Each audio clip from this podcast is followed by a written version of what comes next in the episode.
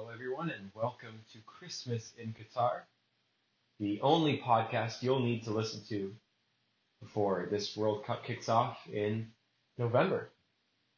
I'm your host, Jack Hartley, and coming up on this mini series, we're, we're going to examine how each team in this World Cup wants to play, how they'll win, and how they may be beaten. So, you know, many podcasts would begin with a lengthy introduction, and I kind of feel like I have to do that. But I won't.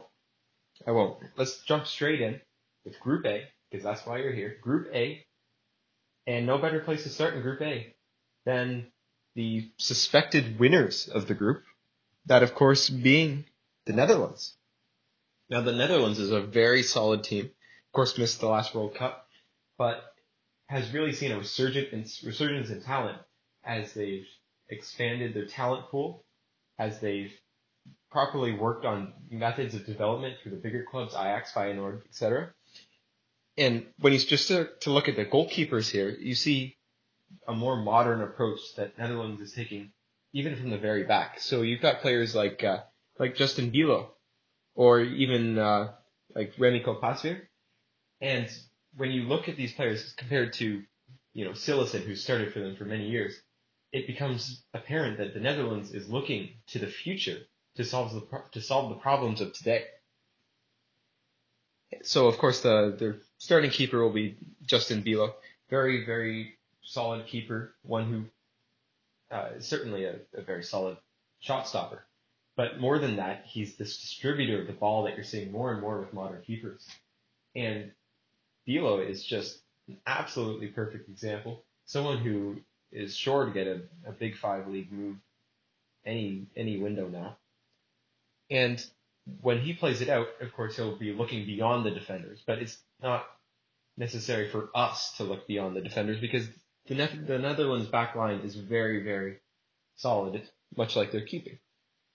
So you've got players like Matthijs de Ligt, of course, of Bayern, very, very good at the back and then he'll be per, uh, paired with other defenders, likely in a back four in this 4-3-3 system that the Netherlands invented and plays to this day. You've got players like uh, like Jurrien Timber, or of course Virgil van Dijk, who's having a bit of a down year, but I don't think it's anything to be worried about. He's still perhaps the best defender in the world. Liverpool as a club might be responsible for some of his downturn, but at this international level, I think we're going to see an absolutely stellar performance from Van Dijk at this World Cup. And then, of course, on the other side, you're going to have a real battle between uh, United's uh, Tyrell Malacia and City's Nathan Ake. And Malacia, of course, falling out, out of favor a little bit at, at United recently. And Ake playing his way more and more into the City team. So I would favor Ake as the option at, at right back there. So moving into the midfield three, where all the creation has to come from, from the Netherlands. If, if they're going to win, the creativeness of their midfield has to absolutely stand out. So you've got players like uh, like Ryan Gravenberch or Frenkie De Jong or even even Memphis Depay. Probably they're, starting midfield three there, who are just going to look to attack, attack, attack at every moment they can, especially in this weaker group where they're going to have to dominate the ball against their opponents, and really try and send in their goal scoring forwards. You know, Cody Gakpo or Arnaut Danjuma or or Denzel Dumfries, perhaps uh, even uh, Jan Rakkinen t-shirt, a really really solid forward. I, would expect at least 40 goals from him at this World Cup uh, as Netherlands advances perhaps to the finals. And when you just look at the squad in, to, in its totality, you see that they're going to need to be a team that puts the ball in the net regularly, a team that really, truly needs to have the ability to get beyond the opposing defense. Because if they can't, they're not going to be able to win those 1-0 games, those nil-nil games. It's just not how they're built anymore. It's not how any team that is going to have success playing Dutch football is going to win proper World Cup matches. So, obviously the Netherlands are the favorites, right? But with being the favorites, you need to see that produces some sort of a target on your back. Something that the other three teams in this group, uh, Qatar, Ecuador, and Senegal, are really going to be going after. And I think the team that's best positioned to go after this this sort of target on the Netherlands' back to really put pressure on Van Dijk and, and Timber is Senegal. Of course, the reigning African champions, spearheaded at the back by Benjamin Mendy, an excellent player, Benjamin Mendy, perhaps even uh, the best goalkeeper at this entire World Cup. And he certainly played like it at, at AFCON. And uh, there's not much else to say really for Senegal uh, in terms of their defending, because they're a team that really needs to defend as a group, as a singular unit. Because if they don't defend as that singular unit, it's just not going to work for them. Because they don't have the individual talent to win those duels, to win those aerials that perhaps a team like England or or France could rely on. Senegal needs to communicate well, work as a single unit. And if they do that, I think they've got a chance to really progress far at this World Cup because of the firepower that they can have in that counter attack. So Senegal, of course, that solidity needs to be there, but even more important than that is the firepower. You move in, and that starts from the defense, where you see players who are known for their defensive tactical abilities, but also their athletic abilities that can really power those counterattacks forward. Players like Kalidou Koulibaly, or uh, when you when you look beyond that, beyond Koulibaly, you see where this lack of quality may start to set in, and the reason why the Netherlands is favored in this group is just the lack of depth in the squad for Senegal. So you've got players like like Moussa Diakité, who's of course at, at Nottingham Forest, and all these players are just just struggling for their clubs, not seeing what they properly need to do to stay in those really top tier clubs and what they need to do to represent what should be a top tier national team like Senegal. So you've got Abdou Diallo, of course, plays for, for RB Leipzig, who I think is a player who really needs to hit that ceiling of his, that potential, in order for Senegal to actually win at this World Cup. Because if they don't have every single player playing to that max, to that potential, if they're making mistakes, it's just not going to be good enough for Senegal. Like, even if they come in second place in their group, they're not going to advance past that, that knockout stage. There's no chance. So what we need to see from Senegal is team quality more than individual quality, because that individual quality isn't necessarily always going to be there. And you see this present itself even as Senegal moves into its midfields midfielders and strikers. Uh, well, I suppose we should first start with the one remaining bit of quality on the team. Of course, perhaps the best attacker attacker in the entire world in, in Sadio Mane, leading Bayern's. I don't even know what adjective to describe Bayern's attack anymore. It's Just so powerful and so vigorous that what we need to see from Senegal is a mirroring of that Bayern style in order to actually win anything at this World Cup, to, to make any sort of deep run that we really haven't seen from the continent of Africa ever. So when you look behind Mane, who's going to give him that service? Who's going to be hitting those balls in the that need to find him at those far post positions, near post positions, where he's going to be able to get ahead or a chest to it and and maybe find that breakthrough goal that Senegal are, I think often to be looking for at this tournament. And you look at the Sarr brothers, Ismail Sarr and, and Pape-Matar Sarr. And, you know, they're not exactly household names. Players, of course, for, for Watford and Tottenham, both struggling to really get into, into the first team. But players that I think on the right day can provide exactly what you need for Mane. That quality behind him, something for your opposing defenders to think about. And there's just looking beyond that, you got Idrissa Gueye, you've got uh, Boulaye Dia, but it's it's not quite what you want. Which is why I think the player with the most potential in the Senegal team is Moussa Quelque de Viali. Moussa uh, de Viali, of course, very very prominent up and comer, someone who can put the ball in the net, but I think more important for the Senegal team, someone who can help others put the ball in the net, get those assists up, get those I, I could see 25 assists for him at this World Cup. It's it's just the quality there. Again, on his best day, is absolutely there. It's exactly what Senegal needs. And I think that's going to be the linchpin of the Senegal attack to see if they can finally break through in some of these tight nil-nil, one-nil games. So overall, Senegal, I think they do have the ability just because of you know Mendy and, and Mane. They have the talent to surely finish second in this group. Maybe not the talent to stick with the Netherlands at the top. But again, time will tell. Upsets happen. It's the nature of the tournament. And, you know, who really knows? Who really knows?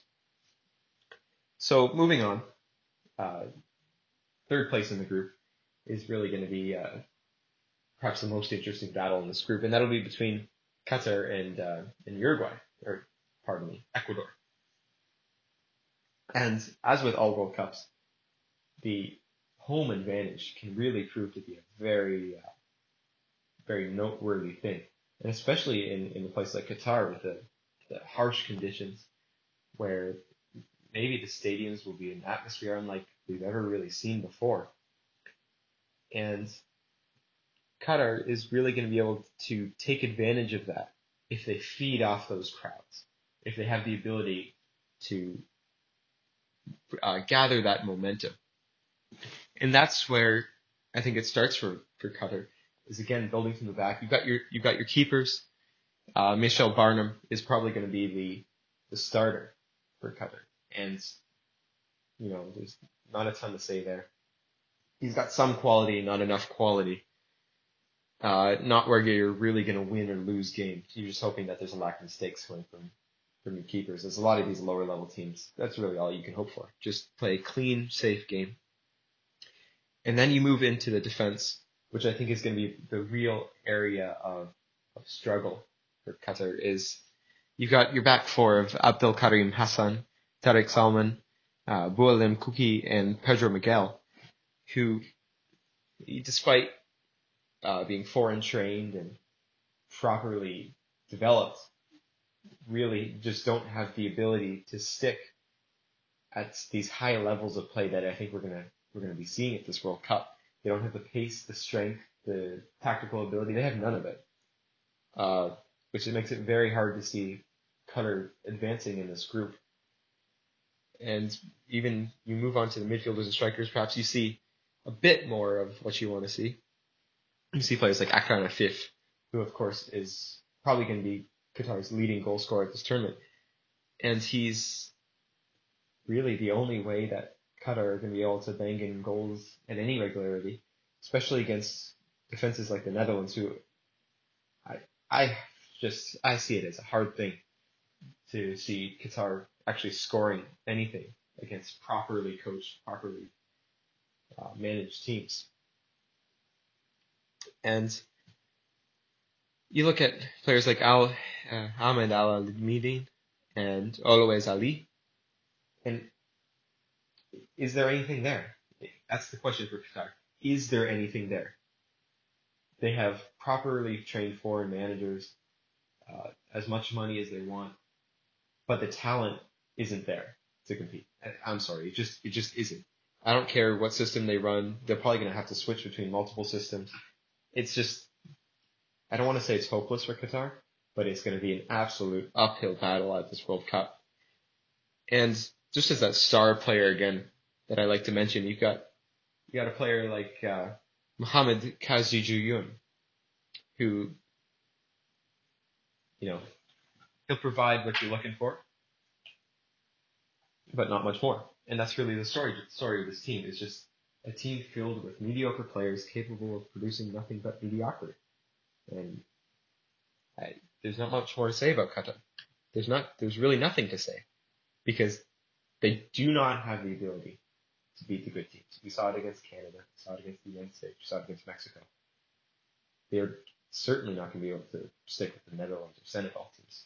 Of course, much beyond the quality of those three teams. And that's why they'll probably finish fourth in this group, unless Ecuador have a real shocker. So let's move on to Ecuador. Of course, the South American sort of surprise in World Cup qualifying, perhaps outperformed their ability. But I think that bodes well in this World Cup. It, it always bodes well to have a team that knows their structure and plays cohesively. And of course, there's going to be a, a battle at all positions for starting positions in this World Cup because you don't necessarily have this these A teams and B teams in Ecuador. You've got a, a bunch of, of solid, good players, but maybe not the, the high level players that you see in a team like. In the back, of course, got Alexander Dominguez, uh, Moises Ramirez, and Hernan Galindez. And, you know, it, we'll see. I'm not sure there's a wrong choice in there. I'm not sure there's a right, uh, right choice in there. It depends on the style that Ecuador want to play. Perhaps more of a, a controlling game against Qatar and more of a, a defensive, concede possession, win on the counter attack match against Senegal. And then Netherlands, you're going to have to try some weird things, to be honest, to try and pick up any points out of those games. Moving on to the, the defense core for Ecuador. We see uh, some real passion, I think, some real ability, but maybe not talent. And I think that distinction between ability and talent is where you are going to see the difference in many of the groups in this World Cup. You've got players, in, of course, in the midfield, like uh, Pervis Estupiñán. Brilliant for Brighton. Absolutely. Brighton overperforming every expectation. And Estupiñán has been like a key part of this. And that's what you see in Ecuador that you don't see in Qatar is those players who are having true success at club level as important pieces of their club. And you've got players like uh, Felix Torres or or Pierre Hincapié who are more of that, that Senegal style player, that player who knows their role but doesn't have the creativity or talent to progress beyond that role. And uh, if you look at where these goals are going to come for, come from from Ecuador, because I think they're going to be a very, very solid team, a team who knows their roles, who doesn't leave gaps in their lines, a team who maybe could win that that nil-nil draw against the Netherlands and sneak a point against Senegal, and all of a sudden they're a surprise team who threw the round of 16. So where is that goal going to come from that you're going to need? Because you're ha- you're going to have to win one of these games if you're going to if you're going to get through. And that could come from a player like like Moises Caicedo, of course, also for Brighton. His Ecuadorian connection on, on Brighton is, really strong, and I think that's a lot where the chemistry comes from is playing this top tier talent that Brighton plays, along with your national team squad mates. And I just think that the, the most important thing for for a team like Ecuador is that you, you incorporate your very best player. And of, of course, in that case, this this the star man for Ecuador is going to be Juan Oxigeno Suizo. Of course, Juan is a, a brilliant goal scorer, brilliant attacker, creator. And what you want to see with with him at this World Cup is that ability shining through. And that's why I think Ecuador is really the team that has the chance to challenge for that that round of 16 spot in the case of an upset in this brilliant Group A. A Group A that, of course, uh, just to rewind a bit here, should be dominated by one team. It should be dominated by the Netherlands. And really, it, it should be a pretty clear cut A2 as well. Senegal just simply have the better quality. They have tournament experience. They know how to play quality football. Their players play at some of the highest levels in the world and are in good form with their clubs. It shouldn't be that complicated, but you know, it never really is that simple at the World Cup, is it? It just isn't. That's the rule. It's the way it is. And I think that's what should give hope to the hosts, Qatar, and the underdogs, Ecuador, a team who I will absolutely be cheering for at this World Cup. So just to recap, Ecuador, the underdogs, likely, in my opinion, the third place team. Qatar, the hosts, unfortunately last place. Second place, you're, you're likely going to see Senegal, African champions Senegal. And first place, just like many other groups, it's the UEFA high seed, the Netherlands, ready to do some damage in this tournament once again. So that'll do it for this episode. Thank you for listening. Thank you for following along. Um, it's going to be a great journey as we examine each group of this World Cup, and I hope that you go through and really listen intently to to what I have to say. Think of your own opinions. Feel free to to judge them, argue with me. That's what it's all about. It's what sports is all about, and I'm happy to be on this ride with you. So Thank you for listening, and please listen again. Remember to give us a five star rating on Apple Podcasts and Spotify, and share it with as many people as you can because that's how we get money. Thank you.